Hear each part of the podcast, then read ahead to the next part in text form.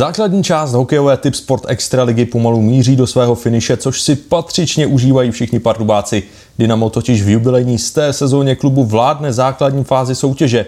A ještě před jejím koncem je tu po delší pauze další díl podcastu pardubického Dynama Povolené uvolnění.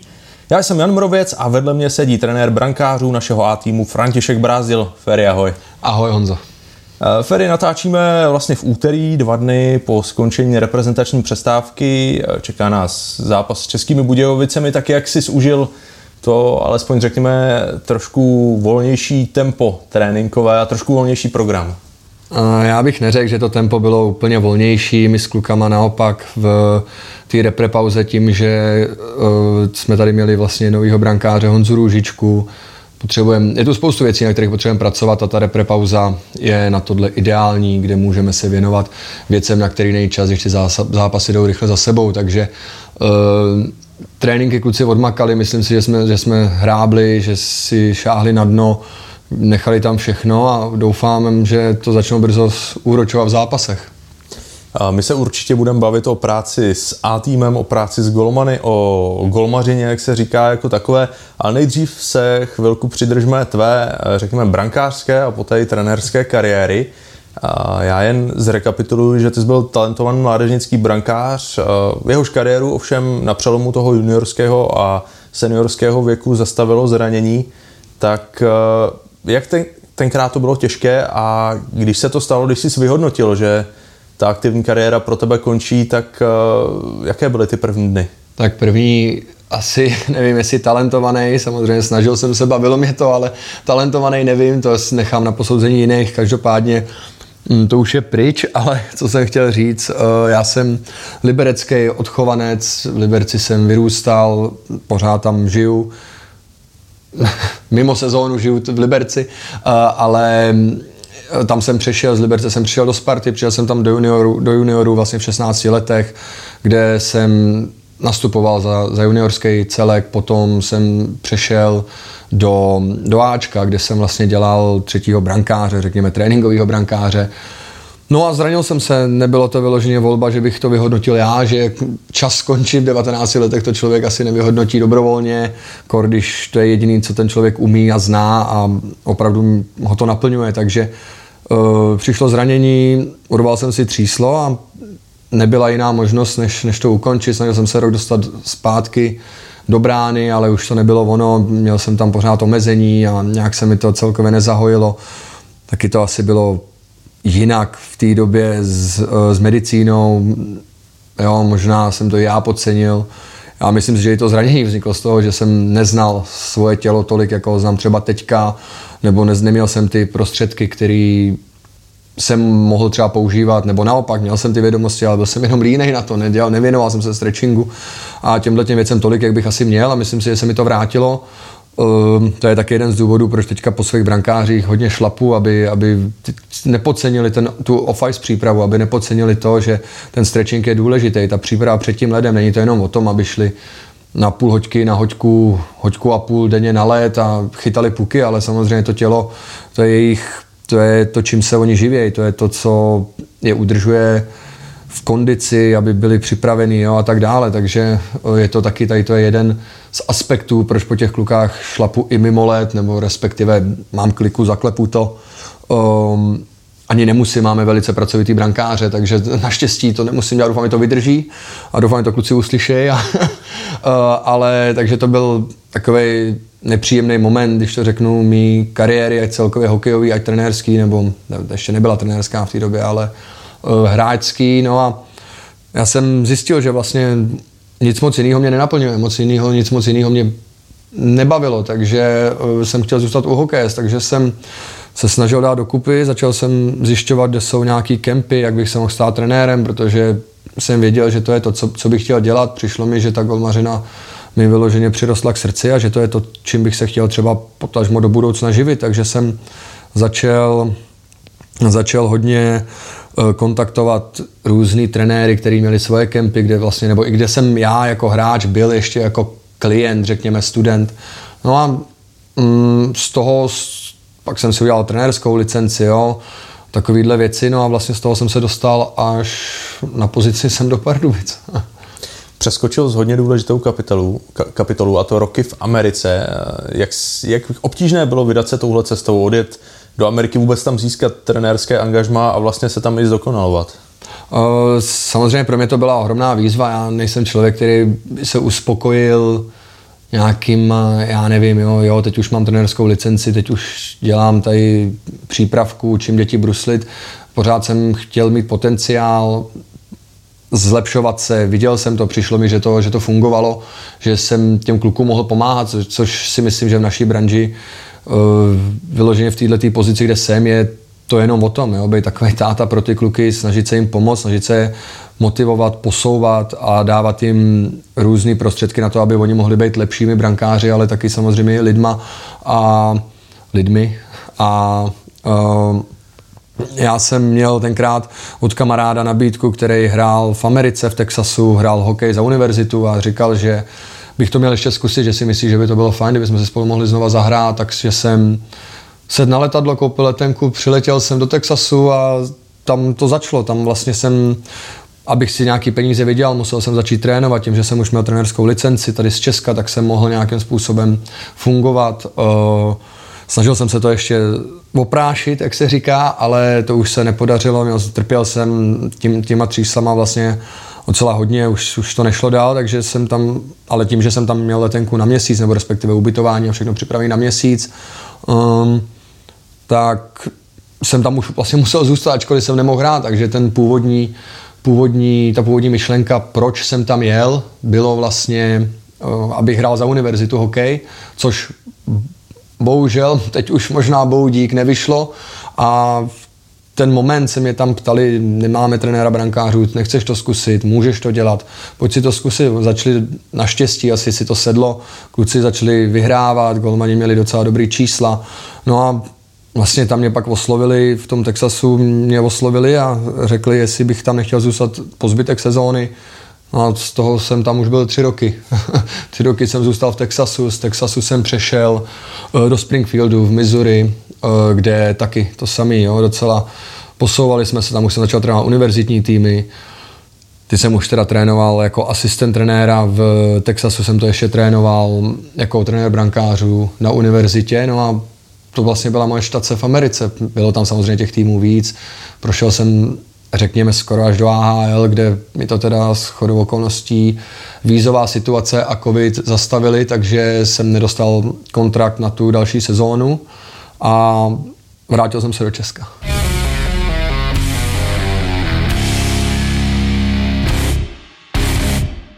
Ferry vrátil se do Čech a proč zrovna Pardubice? Co rozhodlo, jak se to upeklo? Tam to bylo schoda e, náhod. Já jsem právě díky tomu vízu se vrátil z Ameriky a tím, že jsem počítal, že budu v AHL, že budu pokračovat v Americe, že e, zůstanu tam, ale to vízu mi to překazilo, jak říkám, ty, ty lidi pokud si neprošli procesem získání víza, jo, kor pracovního a tak dále, tak si to asi nedovedu ani představit a e, byl jsem v Česku a čekal jsem na to, až skončí doba covidu, protože nejeli kanceláře imigrační a tak dále, takže já jsem nebyl schopný vlastně, byl jsem závislý na tom, kdy to skončí, kdy se to znova otevře, všichni si tu dobu pamatujeme, byla to šílená doba si myslím. No a byl jsem tady, byl jsem bez práce, kontaktoval mě Dušan, že se, že schání trenéra brankářů a jestli bych nebyl ochotnej vlastně, nebo ochotnej, to říkám blbě, ale jestli bych nechtěl uh, to zkusit a ukázat se tady. A už to řeknu blbě, pro mě Pardubice byla ohromná výzva, je to domov Dominika Haška, je to klub s ohromnou historií, jak víme, se stoletou historií, o, extraligový klub, silný klub a já jsem ty golmany samozřejmě Pavla Kantora i v té době Pavla Kantora a Milana Kloučka nějakým způsobem znal a sledoval, takže pro mě to byla výzva, chtěl jsem si to určitě zkusit, takže my jsme se domluvili vlastně do konce sezóny. To bylo v té době, kdy se ten měsíc nehrálo, protože liga byla stoplá právě znova kvůli covidu, takže jsme se v té době jsme se nějak domluvili, plácli jsme si a takhle, takhle to nějak začalo. Moje štace v Pardubicích. Jak velký to bylo třeba skok, když si trénoval univerzitní golmany víceméně, mladý kluky, najednou to bylo možná první větší kontakt s, velkým profi hokejem. Já bych úplně neřekl až takhle. Samozřejmě delší dobu jsem trénoval univerzity a juniorskou soutěž, ale ten poslední rok v Americe jsem strávil právě se San Diego Ghouls, což je AHL, kde tyto organizace od Anaheimu, jo, z NHL týmu, takže to určitě nebylo, neřekl bych první kontakt uh, s dospělým hokejem, ale zase na druhou stranu taky jsem v tom nebyl si asi úplně jistý. Um, možná, možná ne, nevím, jo, ale uh, určitě ta Amerika je jiná. Oni mají trošku jiný myšlení, jinak tam pracují těch brankářů. Tím, že to je prostě farma NHL, tak samozřejmě se stalo, že jsem na tréninku měl dva brankáře, nebo se stalo, že jich tam bylo pět, protože prostě poslal někoho NHL na to, aby se rozchytal, takže tady v tom to bylo rozhodně jiný. Um, na druhou stranu, když to řeknu blbě, ta golmařina je pořád stejná. Ty kluci musí chytit ten černý půk a, a my se snažíme, aby, aby to zvládali, co to jde. Když to zmiňuješ, eh, otočili se ti v San Diego nějaký zajímavý jména golmanský? Měl jsem tam, měl jsem tam Anthonyho Stolárse, eh, který vlastně mám pocit teďka je jako druhý brankář za Gibsonem právě v Eneheimu, eh, ale abych se přiznal, teďka poslední dobou to tolik nesleduju, ale byl tam Anthony. Měli, měl Adama V. jsem trénoval, jo, to je taky vlastně brankář, je to Maďar, který mm, taky podepsal smlouvu tříletý kontrakt s Minnesotou. Uh, asi bych si na něco vzpomněl, trošku jsme s tím, mě tím zaskočil, takže nedám úplně jako zla, uh, Dosty byl taky v San Diego, zrovna tam přicházel. Měli jsme tam být spolu ten další rok, takže já si takový, co si takhle z patra vzpomenu.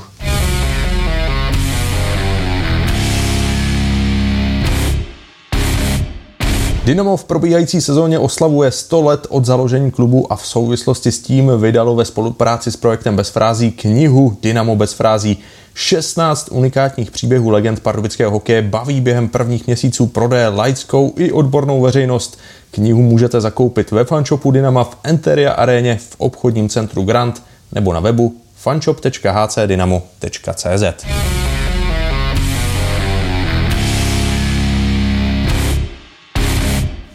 Posloucháte 13. díl podcastu Povolené uvolnění. Naším dnešním hostem je trenér brankářů našeho A týmu František Brázdil. Uh, Ferry, uh, sám jsi to zmínil, že se zvrátil do Pardubic, uh, kde v tu chvíli působila dvojice Pavel Kantor, Milan Klouček. Možná trošku kontrast, protože Pavel Kantor dokázal zachytat velké zápasy, ale v některých byl už v té fázi kariéry trochu nestálý. Milan Klouček naopak, eh, mladý golman, eh, získával první ostruhy v extralize, taky dokázal zachytat dobré zápasy, potvrdil to později i v playoff, ale v některých zápasech byl nestálý. A teď kontrast se současnou dvojicí, tedy ještě donedávna Roman Will, Dominik Frodl, Eh, která se přetahovala o bránu a vlastně konstantně v každém utkání podávala skvělé výkony a uh, ještě postupně vylepšovala. Tak jak moc rozdílná ta práce byla? V čem byly ty největší detaily, které se vlastně lišily v, té, v té práci před dvěma a půl lety a teď? No, tak za mě úplně všechny kluky, co si jmenoval, jsou velice kvalitní brankáři, pracovitý kluci, jo, zase je to prostě individuální, ten golman je takový, my jsme takový malý tým ve velkém týmu, ty kluci, každý potřebuje něco jiného, někdo je introvert, někdo naopak je showman, jo, každý potřebuje proto, aby, aby dokázal doručit tu výhru, aby dokázal zachytat, potřebuje něco jiného. A když to řeknu blbě, si myslím, že moje práce je jenom přijít na to, co ty kluci potřebují a udržet je v té pohodě co nejdíl. Um, rozdíl mezi tou dvojcí a tou dvojcí bylo to jiná sezóna, jiný tým, takže za mě, ačkoliv říkám, jsme malý tým ve velkém týmu, pořád uh, to nehraje golman proti golmanovi, ale potřebují k tomu i tým. Um, určitě ten rozdíl je takový, Pavel byl Kanty výborný člověk a to jsou všichni, jo, to zase nechci tady, ale všichni to jsou výborní lidi, nejenom brankáři a Pavel víc pod, byl klidnější brankář, jo, je to golman, který už měl nějaké zkušenosti a určitě, určitě velice kvalitní, teďka to jenom potvrzuje na Slovensku, kde vlastně, co vidím, co sleduju, uh, si vůbec nevede špatně, ba naopak, je tam si myslím velice vážený golman, takže to je s ním to bylo o něčem jiným, s ním jsme neřešili tolik tu hlavu, protože už to tolik nepotřeboval. Pak se máme, přesně jak si říkal, kontrast, kde je Milan Klouček, který vlastně má vejšku, techniku, akorát potřeboval trošku pomoct tou hlavou, protože neměl takové zkušenosti a potřeboval trošku pomoc, potřeboval někoho, o koho se může opřít si, myslím já v té době a by mohl ukázat a naplnit ten svůj potenciál. Takže tohle byla taková asi hlavní věc, jo, ten když to řeknu, Kanty v té době nepotřeboval tolik technických věcí, protože ty věci viděl, protože ty zkušenosti měl, ba naopak s Cloudem to bylo o něčem jiným, ten potřeboval trošku pomoc, aby ty věci začal sledovat, aby věděl, co vůbec má sledovat, protože to byl pořád mladý brankář. Takže to byl první rozdíl. Když se vrátím teďka uh, k Romanovi a k Dominikovi, to jsou, jak říkám, vo všech, jo, prostě to jsou super, vo všech čtyřech, to se tady bavíme, uh, super lidi, pracanti, chtějí pracovat, chtějí se zlepšovat, ten hokej vidějí, takový to hokejový IQ mají vysoký a prostě um, je vidět, že se chtějí zlepšovat a ty věci si dokážou zkusit. Máme, zaklepu to ještě jednou, máme si myslím výborný vztah tady v tom, dokážeme si ty věci říct na rovinu, což si myslím za mě, že je hrozně důležitý, aby jsme spolu komunikovali upřímně a řekli si, hele, to, co ty mi říkáš, mi nesedí, OK, tak proč ti to nesedí? Pojďme si to zkusit a uvidíme. Dokážeme rozebírat spolu situace, dokážeme uh, řešit ty věci tak, že je i od nich feedback, není to tak, že musí dělat to, co já jim řeknu, protože ve finále oni jsou ty, co v té brance stojí a já potřebuji najít to, co jim sedí. Já potřebuji pro ně vytvořit takovou tu pohodu, aby jsme měli, když to řeknu, tu naší golmanskou bublinku, kde jsme v ní my a ty kluci potřebují jak jsem už zmiňoval, chytat puky. A já jsem ten, který, já jsem ten, který musí tu cestu najít, aby byli v té největší pohodě, aby dokázali právě podávat ty výkony a naplňovat svůj potenciál. Jak jeden, tak druhý, tak třetí, čtvrtý. A když jsi to zmínil, tak s čím konkrétně za tebou třeba kluci chodí? Protože uh, jsou to velký golmani, uh, Roman stálice reprezentační, uh, Frodo, mluvilo se o tom, že už klepe na dveře reprezentace, už si prošel nějakými kempy, byť spíš jako náhradní brankář. Cloudy určitě výhledově se tam taky může dostat. Honza Růžička taky, byl, taky už byl v reprezentaci, takže všechno jsou to uh, golmani uh, s evropským přesahem. Tak uh, s čím za tebou třeba takhle velká golmanská jména přijdou? Většinou my si to spíš nastavíme tak, že máme, mám nějakou metodiku, kterou se snažím učit, kterou, který já věřím a samozřejmě zatím je spoustu analýz, spoustu, spousty zápasů, který jsem viděl, spoustu jiných brankářů, jak to řeší typově jiný golman než ten druhý. Jo? A takže tady s tím, na to já mám vypracovat nějakou metodiku, když to řeknu svoji, který, který já věřím a uh, o to se snažíme stavět, snažíme se stavět na těch základech, který jsme si nastavili už v létě, když jsme jezdili do Náchoda trénovat na golmanské tréninky uh, v letní přípravě. Takže ty kluci už to znají, už vědějí, co je základ, co je to, od čeho se musí odrazit, ať to je přenášení váhy, práce s těžištěm, pata špička, rozdělení vrchního spodního těla a tak dále. Takže tohle to jsou takové naše základy, na kterých my se snažíme pracovat, který snažíme zdokonalit tak, aby když to vypadne, jak to bude jednou z deseti a ne sedmkrát z deseti, jo, když to řeknu. A to je to, co, co vlastně od toho už pak řešíme dál ty situace. Když řeknu, jinak řešíme střelu z vyrážečkové strany leváka nebo praváka, jinak řešíme, když to je šance, kde jedou 2-1, jo? takže to už jsou specifické situace, které právě díky videu, který děláme často, uh, jak ze zápasu, samozřejmě taky z tréninku, uh, rozebíráme, děláme analýzu toho, jak, jak po skupinkách nebo uh, po jednom individuálně a tam, když to řeknu blbě, debatujeme. Já mám samozřejmě nějakou předlohu, jak říkám, do své metodiku, který já věřím, kterou uh, Eh, mám už oskoušenou, se nebá, nebojím říct a věřím tomu, že už ty kluci to chápou, že to do sebe dostali a teďka už jenom si upravujeme malinký detaily, protože, a říkám to i klukům, ten hokej, to je o detailu, jestli bude mít ten malý detail na začátku, na konci může vytvořit ohromný rozdíl. Jo? A to je přesně ono, že když třeba řeknu, když jde střela a ten golman není předskloněný vrchním tělem a ne, jakoby nezavírá ten ten úhel vrchním tělem, no tak mu to do ramena, tak ho to netrefí do ramena, ale skončí to v brance, jo. V lepším případě tyčka, v horším případě uh, to je branka. A uh, to je to, co se to, co se snažím do nich dostat, že jakýkoliv detail, jakýkoliv, jakýkoliv pohyb, díl nebo přesun, blbý překouknutí, špatně trefená tyčka je to, co může ovlivnit, jestli udělá nebo neudělá zákrok.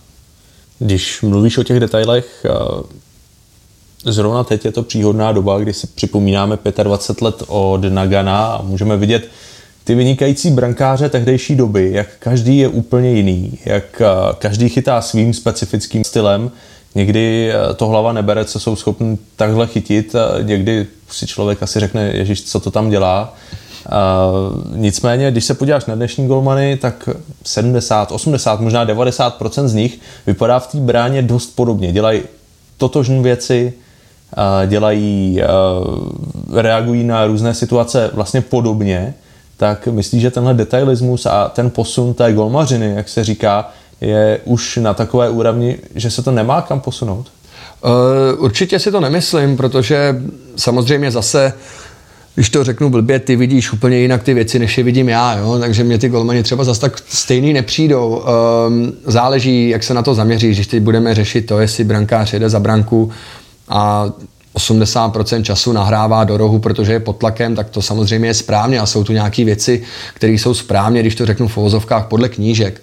Ale taky další věc, co je, a to mi trošku i vymizelo z toho, z toho, z té dnešní golmanské školy, chceme všichni, všechny mít jako roboty. Myslím si, že to není úplně správně, protože každý kluk je jiný, každý kluk má, každý golman má něco jiného, co je jeho přednost a naopak, co jeho přednost není.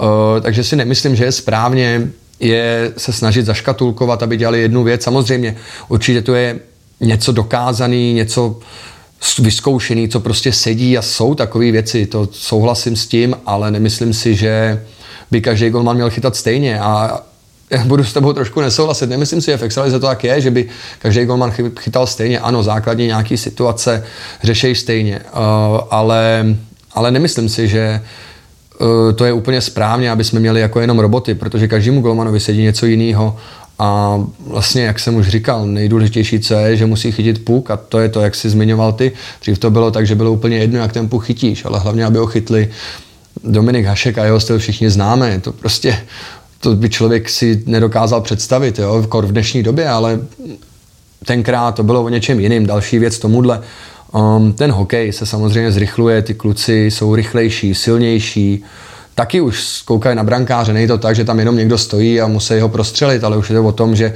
studují, kamu mají střílet. Já třeba osobně tady klukům píšu nějaký reporty na, na brankáře e, soupeřů, aby věděli, podle dle mýho názoru, kam je třeba nejlepší střílet, nebo jak řeší určitý situace, eh, ať je to 2-1 střela z vrcholku kruhu, nebo naopak nahrá přehrání z pozabranky do slotu a tak dále, jestli jsou si ty brankáři jistý v reverzu uh, utyček jo, a takovéhle věci. Takže i ty hráči už to začali trošku studovat. Věřím tomu, že ten hokej se ohromně posunul kupředu tady tím a to video tomu ohromně pomáhá, že můžeme sledovat vlastně kohokoliv chceme, můžeme sledovat, eh, najít si na internetu, vidět jeho zápasy, vidět jeho obdržený góly třeba, nebo i když řeknu hráče, samozřejmě to zase děláme s brankářem a koukáme, jak různý střelec řeší různou situaci, nájezdy, přesilovky, jak to týmy hrajou. Prostě to video je ohromná pomůcka, která dřív samozřejmě chyběla, nebylo to tak, tak velký, tak silný, takže tímhle tím se to posouvá. Když se vrátíme k výstroji, prostě ta výstroj je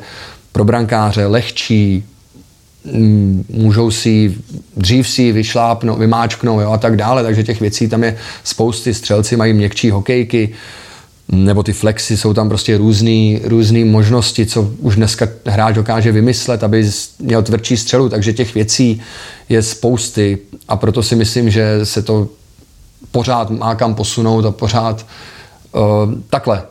Góly pořád padají, takže pokud, pokud nepřestanou padat, tak věřím tomu, že se vždycky dá někam posunout.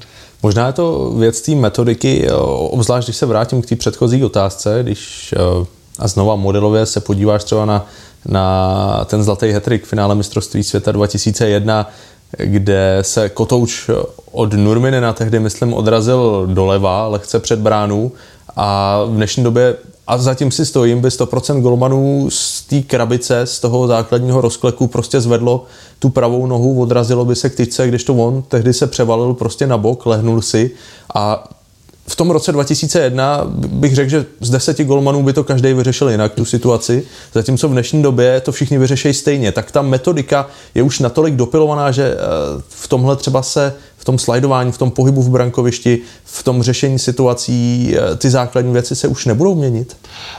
Um, zase jo, záleží, jak kdo to má. Já, já třeba tady k tomu jsem, bavil jsem se s některými trenérama brankářů, samozřejmě řeším nějaký semináře, kde, kde se o těchto věcech bavíme s trenérama brankářů a tak dále, takže nějaká ta komunikace tam je i mezi trenérama brankářů, aby jsme se posouvali všichni, protože eh, víc očí, víc toho vidějí, jo? takže za mě, můj názor na tyhle situace je takový, že golman se musí vždycky rozhodnout, protože za mě neexistuje dobrý vyřešení situace. Tam ten golman má tolik možností, když řeknu zápas a jedou na něj 3-1, ten golman má tolik variant, co se může stát, že kdyby byl připravený na všechno, tak ve finále se vůbec nesoustředí na tu první střelu, což je to nejdůležitější, protože pokud neudělá první zákrok, tak nemusí řešit dorážku, jo, když to tak řeknu. Takže za mě, eh, co říkám zase mým golmanům, nebo čemu já věřím, je to, že se ten golman musí rozhodnout, jestli tu situaci chce řešit aktivně, a agresivně, řekněme, uh, anebo pasivně. A od toho se odvíjí zase zbytek. Jo? Když řekněme tady tu situaci, že se před ním odraží kotouč a golman chce slajdovat, chce slajdovat do tyčky, tak to za mě to je pasivní řešení situace, ale tím pádem musí taky vědět, že když slajduje do tyčky, tomu hráči dává mnohem víc času na to, aby třeba objel branku, nebo to stáhnul zpátky a natáhl. Tím pádem by měl být schopný zavírat mm, nohou řekněme, silnou stranu nebo aspoň tu osu. Jo? A když zvolí, zvolí agresivní cestu, tak už by se toho měl taky držet a měl by to být schopný dělat 100% toho času. Takže když by zvolil třeba, řekněme, tuhle specifickou situaci, kdyby zvolil agresivitu a chtěl to třeba vypíchnout, už musí vědět, že ten hráč nemá pohyb, ne, ne, nemá kam uhnout a mm, nemá čas udělat nic jiného, než vystřelit. A tím pádem už může zvolit ať je to aktivní hokejka, vypíchnutí kotouče, nebo aktivní ruka, přiklopení toho puku, ale už musí být tak hladový, aby ten kotouč uh, zakryl. Když to řeknu, vždycky říkám, musíte být hladový, chtějte ten puk sežrat. Berte se s ním a chcete ten puk sežrat. Když volíte agresivní cestu, uh, když budou volit pasivní cestu, samozřejmě k tomu zase navazuje další, takový strom, nebo jak to nazvat, jo?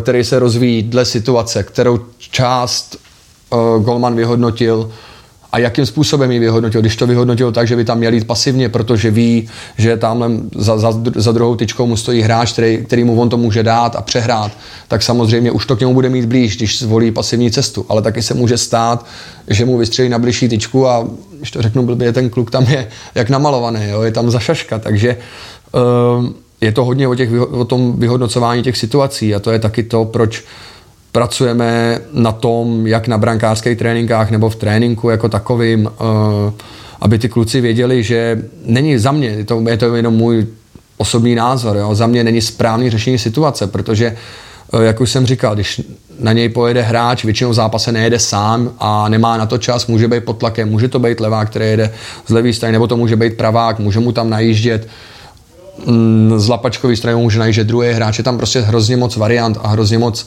Eh, věcí a ten brankář není schopný nikdy pokryt 100%. Ale musí si uvědomit, jestli chce na střelce zvolit 80% pokrytí, tak má to delší dobu na dorážku. Jestli si myslí a nějakým tím, nějakou tou přípravou, co my děláme před zápasama a vyhodnotí tu situaci tak, že tenhle ten střelec řekněme střílí, tak se může trošku upnout na to, že bude spíš střílet, ale musí taky počítat s tím, že se bude muset dostat rychlejc na přehrání, pokud ten hráč přehraje, ale nemyslím si, že Goloman má vždycky, nemůže mít nikdy za mě uh, pokryto 100% a je to jenom o tom, jestli, jakou cestu on zvolí, jestli to je agresivita nebo pasivita a uh, vydržet u toho, vydržet u toho, když zvolil agresivitu, uh, nebo věřit tomu, co, co si myslí, že má pokrytý a tím se zase dostáváme dál do toho tréninku, že ten golman musí znát musí se orientovat v brankovišti, musí prostě vědět, kde, kde stojí, co ty hráči dokážou dělat, musí být připravený mentálně i fyzicky na to, že když ty hráči už jdou do pásma, nemůže jen tak stát a říct si, hele, teď mi tady jede pravák, tak já tam vyjedu a uvidíme, co se bude dít. Už by měl vědět, jestli mu z druhé strany najíždí zase levák nebo pravák, který může střílet uh, z jedničky nebo nemůže střílet z voleje a spíš to bude zpracovat, ale to už je všechno zase práce, když to řeknu blbě, do toho tréninku a je to o tom, aby to dělali, opakovali, opakovali a opakovali.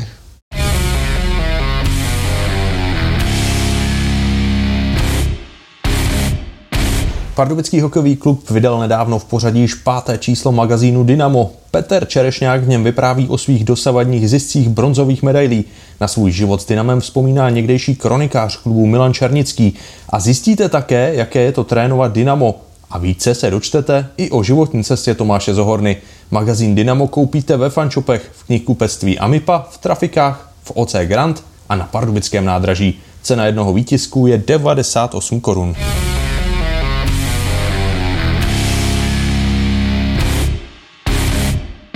Posloucháte 13. díl podcastu pardubického Dynama Povolené uvolnění. Naším dnešním hostem je trenér brankářů A týmu František Brázdil. Ferry mluvil si o golmanské práci, o tom, jak je potřeba vyhodnotit rizika v daných situacích, že vlastně není ideální řešení každé situace, ale, ale golman se musí rozhodnout eh, ve zlomku vteřiny. Já se trošku vrátím k tomu, co už jsem naťuknul, a to, nebo ty si to naťuknul, a to je to třeba házení puku při rozehrávce brankářem do rohu kluziště, což je přesně ta, ta věc rizik, o které se málo ví, fanoušci třeba v diskuzích na to často poukazují, že golmani se bojí rozehrávat a hází puk do rohu, ale z dlouhodobého hlediska, a myslím si, že je na to i nějaký výzkum, tak je to vlastně ta nejbezpečnější situace, když jste alespoň pod lehkým tlakem hodit puk do rohu kluziště, a vrátit se do brány, protože většinou obránci ho vybojují a otočí se hra. Mm-hmm. Je víc takových věcí, které třeba jdou trošku proti tomu fanouškovskému rozumu a brankáři musí dělat, pokud chce být dlouhodobě úspěšný? Eh, samozřejmě, tak zrovna tady ta rozehrávka, jo, je to 80, tuším 87% kotoučů, co golman nevyhodí z pásma o to sklo, jakože máme týmy, které to tak hrajou, zejména menší kluziště, Litvínov, Sparta. Ty týmy si jsou schopní to nahodit. Eh, Boleslav hraje výborně tady tyhle ty hybridy, ty icingy, nebo to, že si nahodí a jdou do pásma natvrdo vyloženě s tím, že jdou dohrát beka, vybojovat kotouč a nahrát to nahoru a ty beci zas naopak jejich e, vědí, že na té modrý se musí zastavit a držet ten mantinel, aby ten kotouč z toho pásma nevypadl. Takže mm, myslím si, že to je taky reakce na to, jak se ten hokej posouvá, jak už jsme se bavili předtím, když prostě nahodí kotouč a golman tam jede a nemá možnost komu to dát, protože jeho obránci jsou pod tlakem, tak nejbezpečnější varianta je to dát do rohu. E, pokud to bude hrát vosklo a snaží se to hrát ven, jak jsem říkal, 87%. 87% to je studie, myslím, který dělala nějaká švédská společnost eh, na zápas, za zápasu NHL 87% končilo, teď bych lhal, jestli bylo gólem nebo střelou, když to golman hrál o sklo a snažil se to hrát ven, protože ty beci už s tím taky počítají, ten soupeř to dělá za nějakým účelem a ten účel je to, aby získali kotouč na modrý čáře nebo někde, kde se to odrazí. Eh, zpracoval si to, ty beci jsou vysoký, dokážou vyskočit, jo? není to o tom jenom, že by plácali do puku hokejkou, ale dokážou se zpracovat jak na tělo nebo rukou, schodějí to. A ten tým v tomhle případě, když se budeme bavit z našeho pohledu náš, není v pozicích, ve kterých by měl být.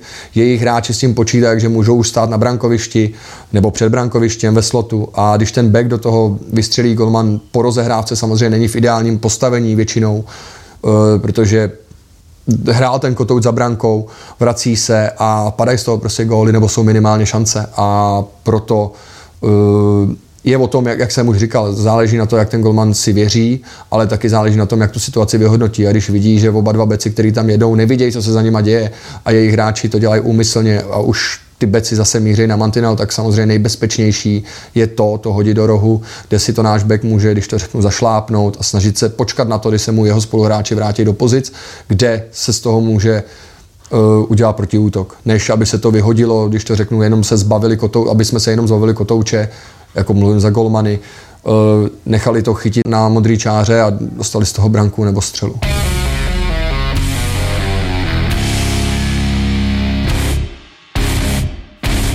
Zmínil si spoustu věcí, které děláš. Není to tak, že trenér brankářů jenom v tréninkové dny trénuje brankáře na ledě, ale má to obrovský přesah. Tak jaký je třeba tvůj běžný den?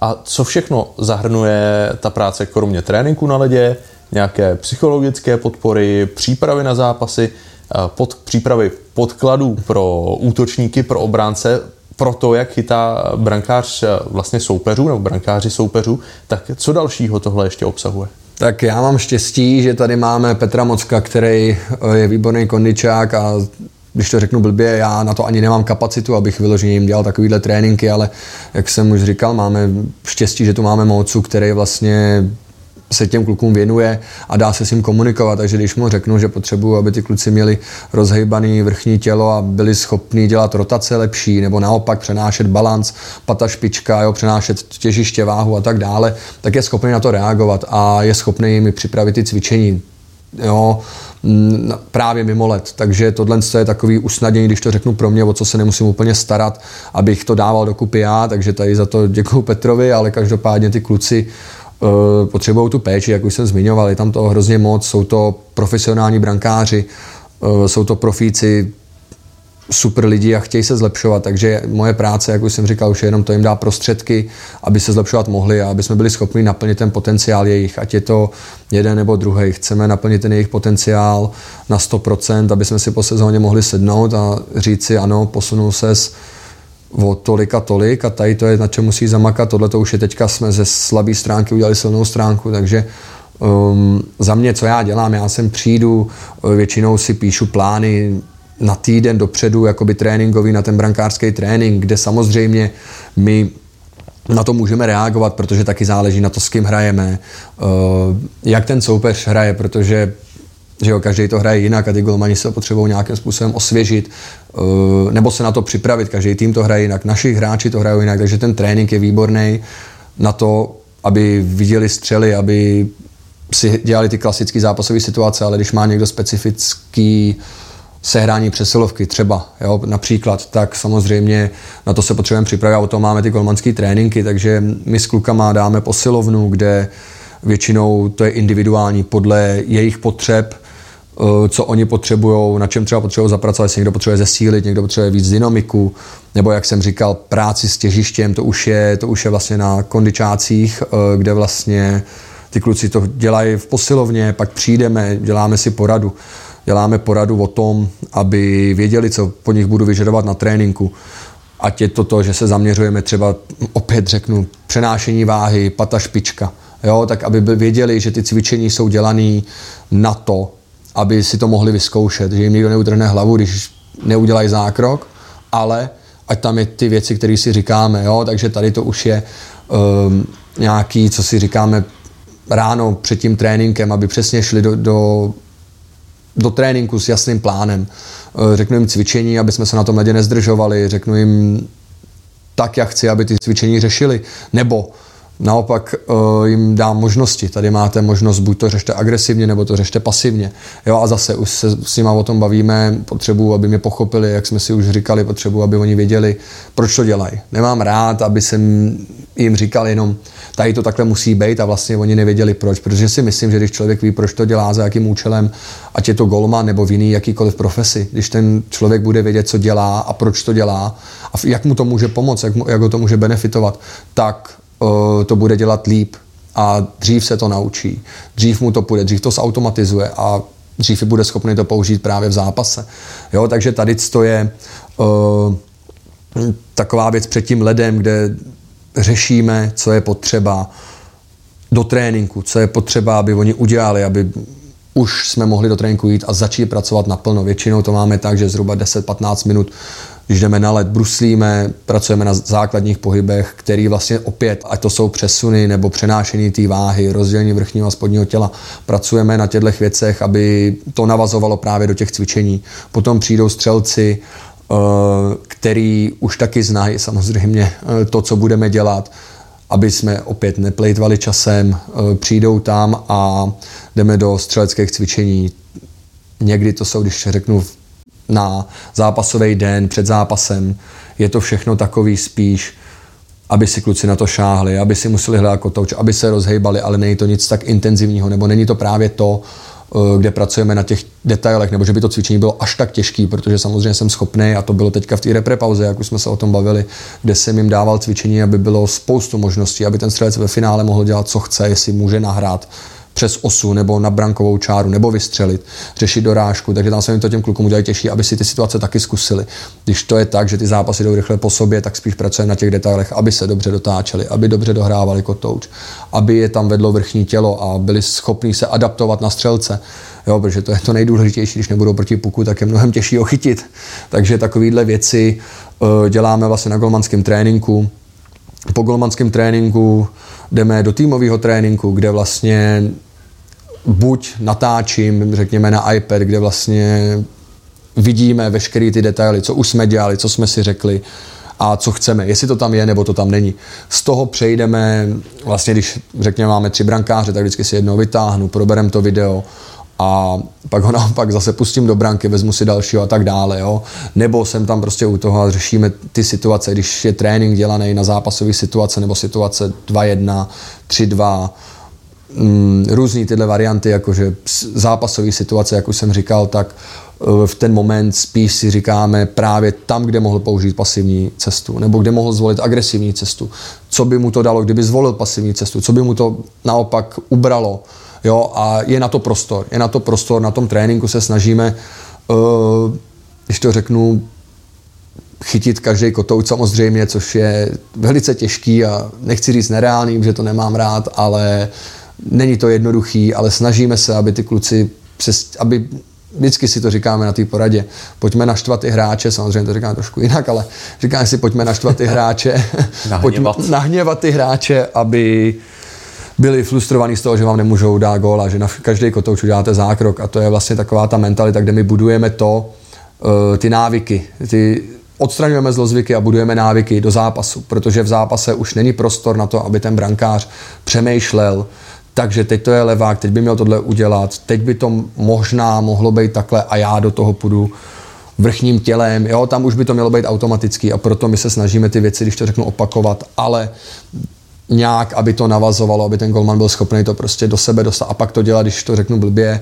My to vždycky říkali ve škole, když tě o půlnoci zbudím, co uděláš na tuhle situaci, aby mu první myšlenka, co mu skočí do hlavy, byla samozřejmě ta v ten moment, podle jeho vyhodnocení ta nejlepší a on jí doopravdy věřil, aby to měl prostě automatizovaný.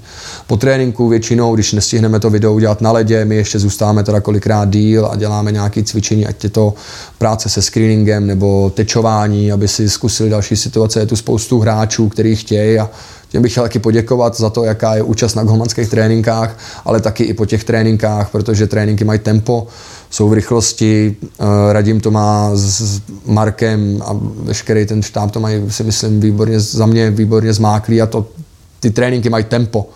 Eh, a samozřejmě těm klukům to bere spoustu sil, musím říct, takže jsem za to rád a těm hráčům taky za to děkuju, že se dokážou eh, ještě po tréninku kousnout a protože kolmánci potřebují něco zkusit a něco si vyzkoušet, jak tu situaci řešit, že tam s náma zůstávají. Uh, takže, jak říkám, za to jim opravdu děkuju.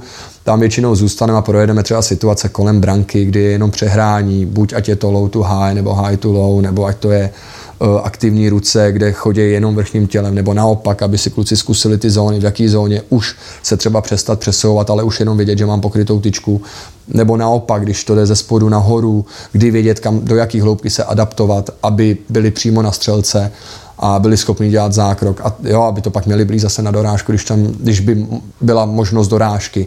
Takže tady to děláme po tréninku. No. Pak kluky nechám vysprchovat, připravit se, většinou projedeme video právě z toho tréninku, rozebereme trénink, uzavřeme to, co, co tam bylo, jestli jsme splnili ty cíle, které jsme si nastavili na té poradě, jestli tam bylo plácnu. Právě to dotáčení na ten kotouč, ta správná adaptace nebo práce s loupkou a těch variant je samozřejmě víc těch eh, bodů, co si dáváme, nechci říct po každý jiný, ale těch bodů je víc, takže to si proberem. Čekám nějaký feedback od těch, feedback od těch kluků, jo, jestli hele, tohle nám sedělo, tohle nám nesedělo, proč mi tohle nešlo, proč mi tohle naopak šlo tolik, jak to, že tam dneska bylo mnohem víc a snažíme se to nějak sesumarizovat, aby jsme ten den, ten, ten, tohle to mohli uzavřít, aby jsme si mohli říct dobře, udělali jsme pro to 100%, uh, zítra je nový den a jdeme znova pracovat, začínáme od nuly a jdeme pracovat znovu. Eh, aby jsme do toho byli schopni dát znova 100%. Takže tohle je takový den, když to řeknu s klukama golmanskýma, co, co tak děláme, potom samozřejmě většinou tady zůstávám, aby jsem se právě připravil, když plácnu, vidím, že na tom tréninku něco chybělo, nebo naopak se nám vrátila nějaká věc, že to je to, co se stává, že tam může něco měsíc být, nějaká vlastnost, kterou ty kluci dělají, už to dělají automaticky, ale třeba jsme to mohli trošku opomenout, nepracovali jsme tolik pláců na tečích, tak vím, že musím změnit ten trénink, takže si tak se sumarizuju já sám pro sebe, co je potřeba udělat. Eh, co jim třeba nešlo tolik, jak bychom si představovali, nebo co se naopak šlo a nemusíme to tolik dělat, upravím ten trénink, tím, že mám ten týden už sepsaný, tak si to jenom projedu, jestli to je správný, jestli to je vůbec dobrá varianta to takhle dělat. Druhý den, jo, nebo reaguju taky na únavu jejich. Uh, nějaký mentální rozpoložení a tak dále, takže k tomu, tomu se vlastně sednu, se píšu to znova, nebo to tak nechám, jak jsem to už připravený měl.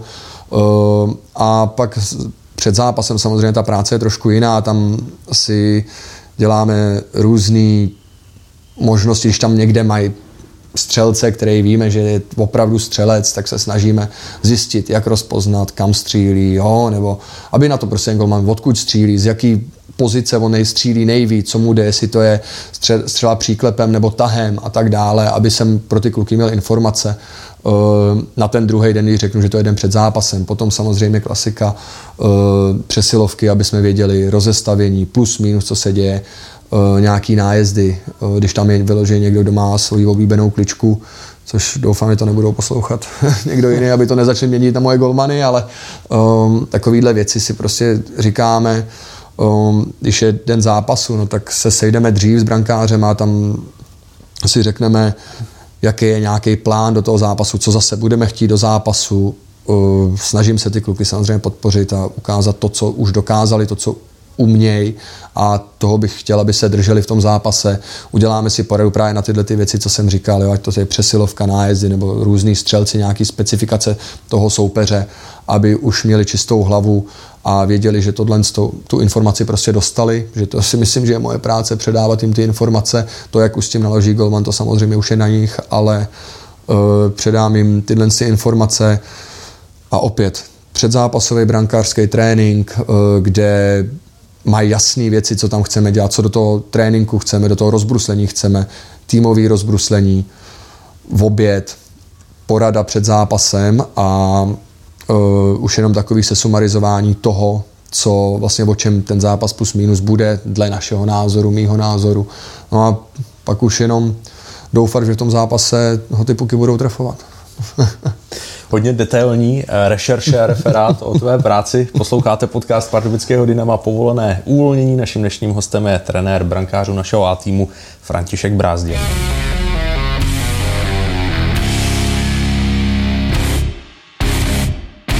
Už to jsou dva měsíce, co Dynamo jako historicky první český hokejový klub eh, vydalo speciální arch poštovních známek. Na známkách, které vznikly při příležitosti oslav 100 let pardubického hokeje, jsou malbami vyobrazeni legendární hráči, například Vladimír Martinec, Milan Hejduk, Tomáš Rolinek, Petr Sýkora, Dominik Hašek a samozřejmě mnozí další. Speciální arch je stále k zakoupení na e-shopu a také ve fanshopech Fenteria Aréně a obchodním centru Grand.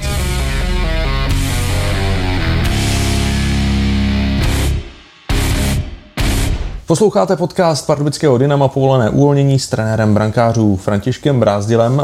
Ferry hodně detailně si nám teď eh, popsal svoji práci.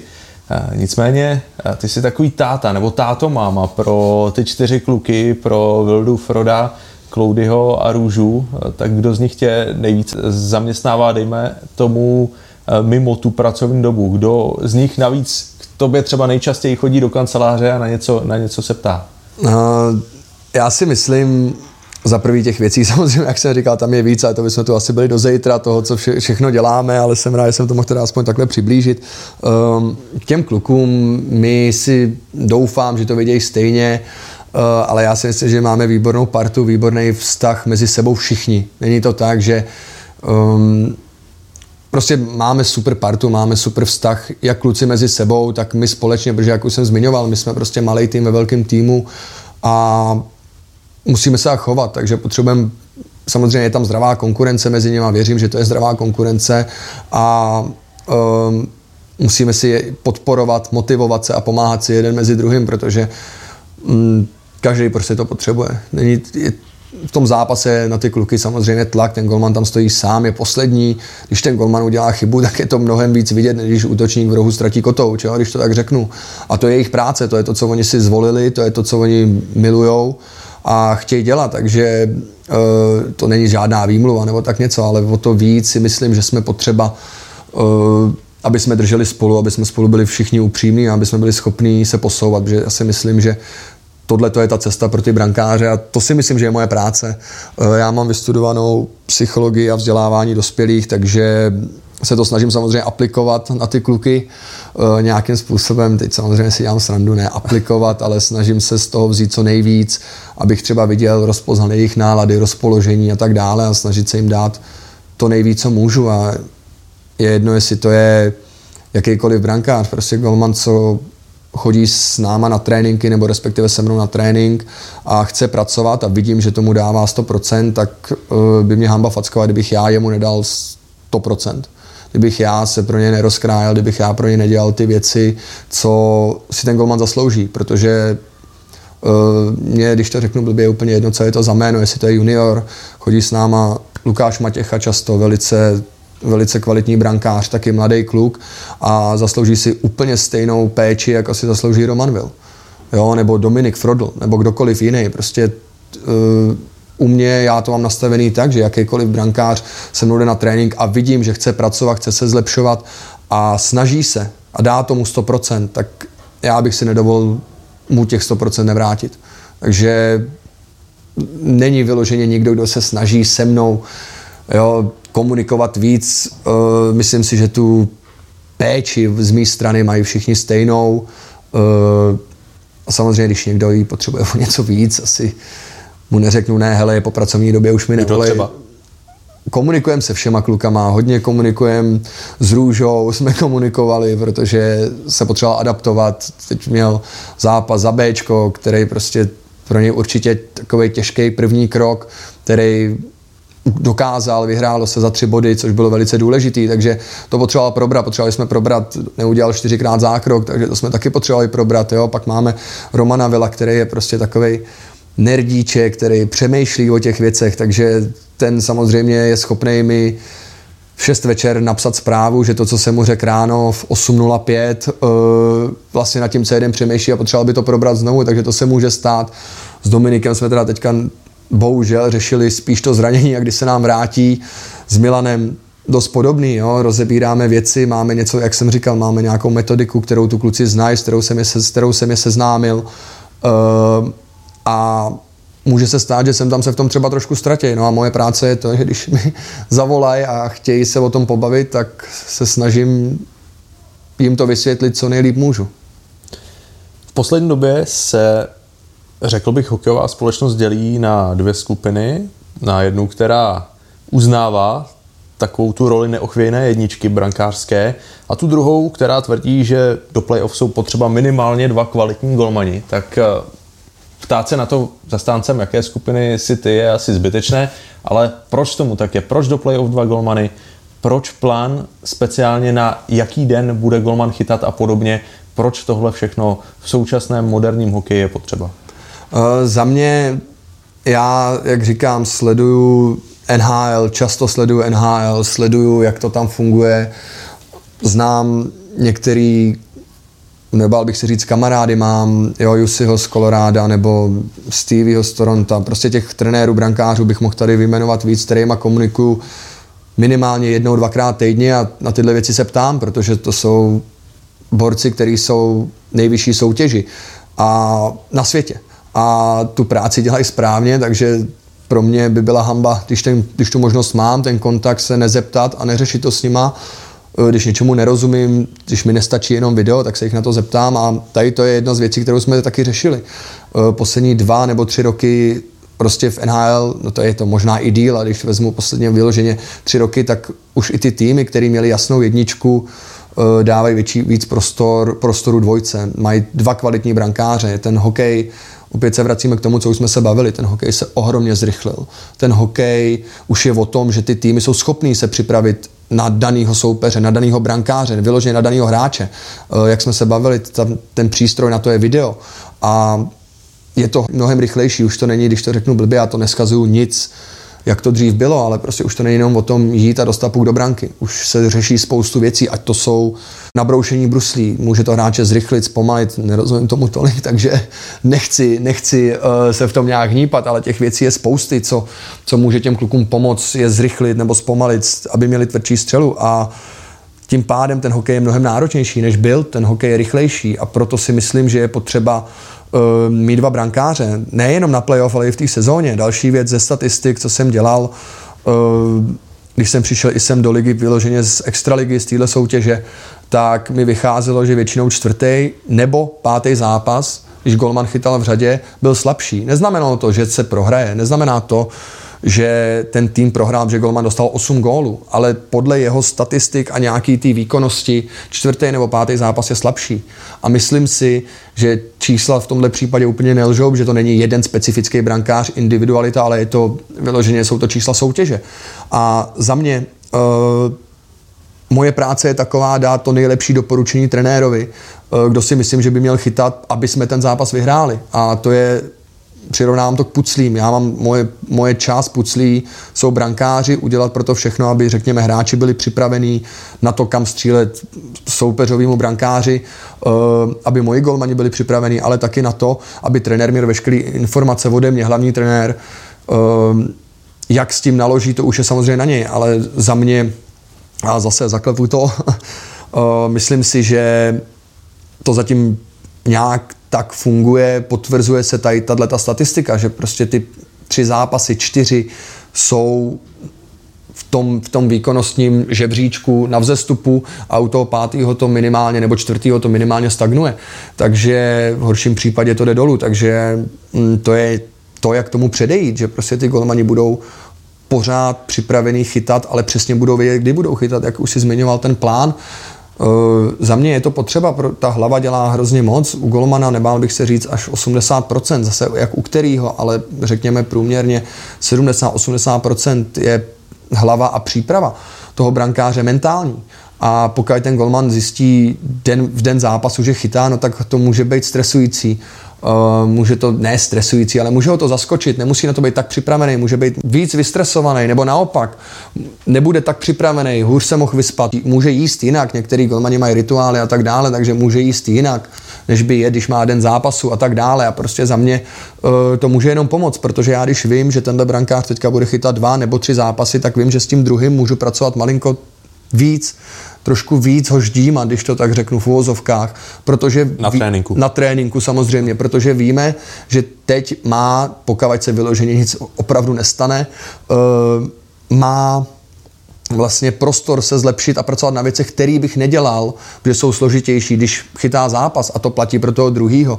Další věci je to pořád nějaká motivace, udržet je, já tomu říkám natrní, aby, byli, aby to nebylo tak, jo, teď už jsem jasná jednička a i třeba nevědomky, ale aby nepo, nepolevili, aby byli připravení, že prostě kdykoliv se může cokoliv stát, říkám to i těm klukům, změna je vždycky vyhrazena, stát se může cokoliv, někdy se ten plán může změnit ze dne na den a třeba jsme nucený to dělat, ale nemyslím si, uh, můj osobní názor, že je potřeba vytvářet nějakou nekomfortní situaci pro ty brankáře uměle. Myslím si, že pokud můžeme, tak bychom měli jim tu pohodu dopřát, protože základ vítězství uh, je kvalitní brankář pro tým, když se podíváme, zmiňovali to i tady na gala večeru pan Heřman, když se podíváme na týmy, který vyhrají vždycky to bylo i o tom, ne jen, jenom o tom, ale i o tom, a je to velká část úspěchu, mít vzadu kvalitního brankáře. A jak z nich ty kvalitní brankáře uděláme, že je udržíme v pohodě a že je do té komfortní zóny přivedeme. A nebudeme uměle vytvářet nátlak, když to není potřeba, samozřejmě někdy to je třeba možný, ale když to není potřeba, tak si nemyslím, že je důvod jim to neříkat, když můžeme a tu, tu možnost, tu variantu máme. Zmínil jsi uh, ty rituály.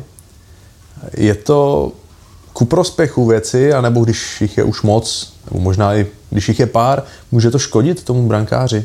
Když se zaměřuje na jednu věc nebo více věcí, které dělá neustále dokola a aby byl ve své pohodě, musí je znovu udělat? Mm, za mě Samozřejmě každý je nějaký, někdo rituály řeší, někdo je neřeší. Uh, I já osobně mám něco, co před tím zápasem si třeba udělám, jo, aby byl aby jsem si řekl, mám splněno, ale nemyslím si, že, že to je, nechci říct, že to je špatně, nebo naopak, že tak by to mělo být.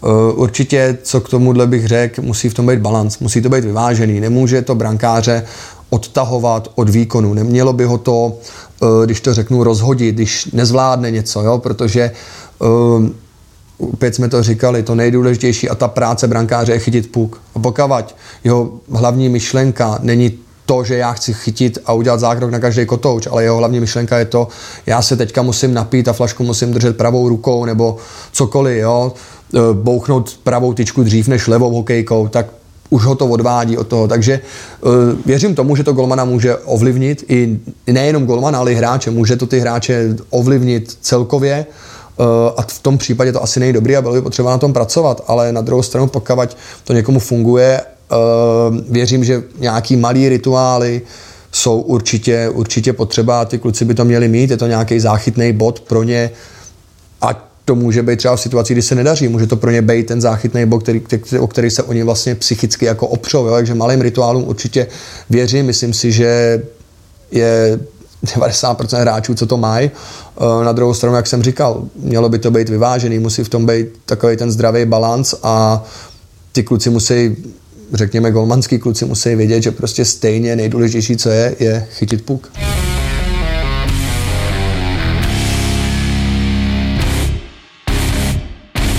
Ferry, trošku teď odbočím od golmanských témat, eh, vedeme, vedeme ligu, zbývá pár kol do konce. Statisticky je velmi nepravděpodobné, že bychom nevyhráli základní část.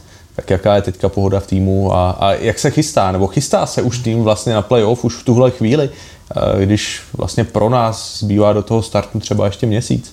Uh za mě tohle je spíš otázka pro hlavního trenéra nebo jeho asistenty. Eh, jak jsem říkal, už jsem to zmiňoval párkrát, my jsme malý tým ve velkém týmu, eh, já mám ohromnou kliku, že mě trenéři a vlastně realizační tým nechává dělat moji práci a máme výbornou komunikaci s hlavním trenérem a zbytkem realizačního týmu, takže za mě tady to vůbec není otázka na mě, protože my s Golomanama se na to už chystáme. My už se na to chystáme, snažíme se naladit hlavu na to, aby už věděli, že prostě to playoff přijde a nechcem, já nemám rád, aby jsme to řešili v prvním kole, hele dobrý, teď je tady playoff, pojďme začít něco dělat, pojďme začít něco měnit. My na to musíme být připravení a říkám to i mým golmanům. Tady to, co jsme doteďka udělali, to, co oni zvládli, jak tým nebo kluci golmanský, co, co jsme zvládli jako celek, dohromady teď eh, se v playoff nuluje. A ta veškerá práce, co my odvádíme, to, že tady chodíme na let o tři čtvrtě hodiny dřív než uh, tým, nebo to, že děláme tyhle ty veškeré porady, to je jenom to, že chceme být připraveni na playoff. Takže za mě ta příprava začala uh, prvním bully nebo prvním tréninkem před sezónou na to playoff, že to je to, proč to hrajeme. Nehrajeme to proto, aby jsme mm, byli úžasní v základní části a pak nedej bože vyhořeli v playoff. Hrajeme to proto, že chceme vyhrát soutěž. Máme tady velké ambice a proto tak musíme přemýšlet. Proto si myslím, že ta příprava na to playoff minimálně, budu mluvit za náš golmanský tým, určitě už začala. Možná se o tom tolik nemluví, je to víceméně téma na závěr. Eh, hodně, hodně čtu o Kovářovi, o Furchovi, o tom, jak, jak jsou skvělí, ale přesto, když se potom podíváme na ty jednotlivé složky statistik, tak v nich uh, buď, buď vévodí, anebo jsou úplně v té top dvojce, top trojce pardubický golmani Vilda s Frodem ať už to jsou, je úspěšnost zákroků, eh, samozřejmě počet branek na utkání, což ovlivňuje do jisté míry i obrana, ale třeba procentuální úspěšnost proti střelám ze slotu a všechny podrobné statistiky, tak vypovídá tohle o, o něčem, kromě toho, že prostě v těch individuálních statistikách golmani jsou naši úspěšní? Uh, já si myslím, že určitě vypovídá to o tom, jak ty kluci tvrdě pracují, vypovídá to to, že jsou tomu oddaný, vypovídá to o tom, že na tom tréninku tomu dávají 100%, že tady není pořádně den, který oni vypustí, jo? Není tady situace, kterou oni by vypustili. A samozřejmě jsme lidi, každý udělá chybu, eh, může se stát, že přijde blbý gol, eh, evidentně kluci jsou schopní to minimalizovat, protože nebude to nikdy na nule, ale bude to minimalizovaný a já si myslím, že tohle to vypovídá jenom o jejich práci, o jejich tvrdý práci, o tom, jak hrajeme jako tým, ne jenom brankáři, ale to, jak, jak už si říkal ty, ta obrana, máme super beky, jo? máme kluky, který se nebojí lehnout do střely, který zblokují spoustu střel, David Musil, Dvořka, nechci ani jmenovat, protože určitě jsem na někoho zase zapomněl, těch kluků je mnohem víc, takže uh, máme kluky v útoku, který backcheckujou a tohle to je odraz si myslím týmu, to, že jejich individuální statistiky jsou nějaký, jak teď si říkal, je určitě paráda, je to jenom odraz jejich tvrdý práce, ale jak už jsem zase říkal já, není to konec, není, základní část není konec sezóny. Eh, my máme velké ambice, my jdeme vyhrát titul a snažíme se proto dělat, co můžeme, takže tady to je jenom odraz toho, že ty kluci jsou o tom přesvědčení a chtějí. A už otázka úplně na závěr. Samozřejmě určitě jste terčem eh, nějakých posměšků v kabině. U brankářů to tak bývá. Říká se, že brankáři jsou jiný, někdo říká, že jsou zvláštní. Vzhledem k tomu, že v našem PR týmu většina členů jsou bývalí brankáři nebo hobby brankáři, tak s tím úplně tak nesouhlasíme. Dokonce jsem slyšel, že podle nějaké studie jsou brankáři nejinteligentnější, ale také eh, nejpřátelštější a nejhezčí lidi vůbec. OK, tak eh, co je pravda? Uh, tak to mi pošli, tuhle studii, kde jsi to viděl. To, to, to, to, a jsem autorem. Jsi autorem, výborně, tak já to budu publikovat taky dál, když taky to přezdílím. Ne, uh, určitě tak je to, já zaklepu to znova, doufám, nebo ne doufám, ale asi naposled snad. Um, máme super tým, ty kluci mají výbornou partu, jak my, jak jsem říkal, už tu brankářskou bublinu, tak ale i tom trenérském kanclu, ale i ty kluci mezi sebou. Takže samozřejmě nějaký posměšky a tyhle ty věci to tam já, jak si zmiňoval, o těch golmanech se to říká. My jako golmani si toho asi nevšimneme, že jo? Pro kde by jsme byli jiní nebo v čem, protože nám to přijde normální, ale um, jak říkám, ty kluci mají si myslím výborně, výborně nastavenou mm, partu. Jsou jo, ty sran, sranda musí být, člověka to musí bavit, ale myslím, že ty kluci mají opravdu super, super takový to zdravý jádro a každý si dokáže udělat srandu i ze sebe, si myslím, takže to je velice důležitý a samozřejmě to pak zpříjemní člověku to chození na zimák a strávení tady tolik času, protože spolu toho času trávíme hodně, takže když je ta nálada dobrá, tak se to dělá mnohem líp a pak se to asi, věřím tomu, jestli odrází na těch výsledkách. Feri, moc děkuji za, za tvůj čas. Eh, já ti přeju, ať ta dobrá nálada vydrží v kabině, v celé organizaci hodně dlouho, ještě, ještě při nejmenším eh, dva, tři měsíce. Eh, díky za tvůj čas. Já děkuji, děkuji za pozvání. Naším dnešním hostem byl trenér brankářů našeho A týmu František Brázdil. Já vám děkuji za pozornost při poslechu dalšího již 13. dílu podcastu Povolené uvolnění a někdy brzy zase nashledanou.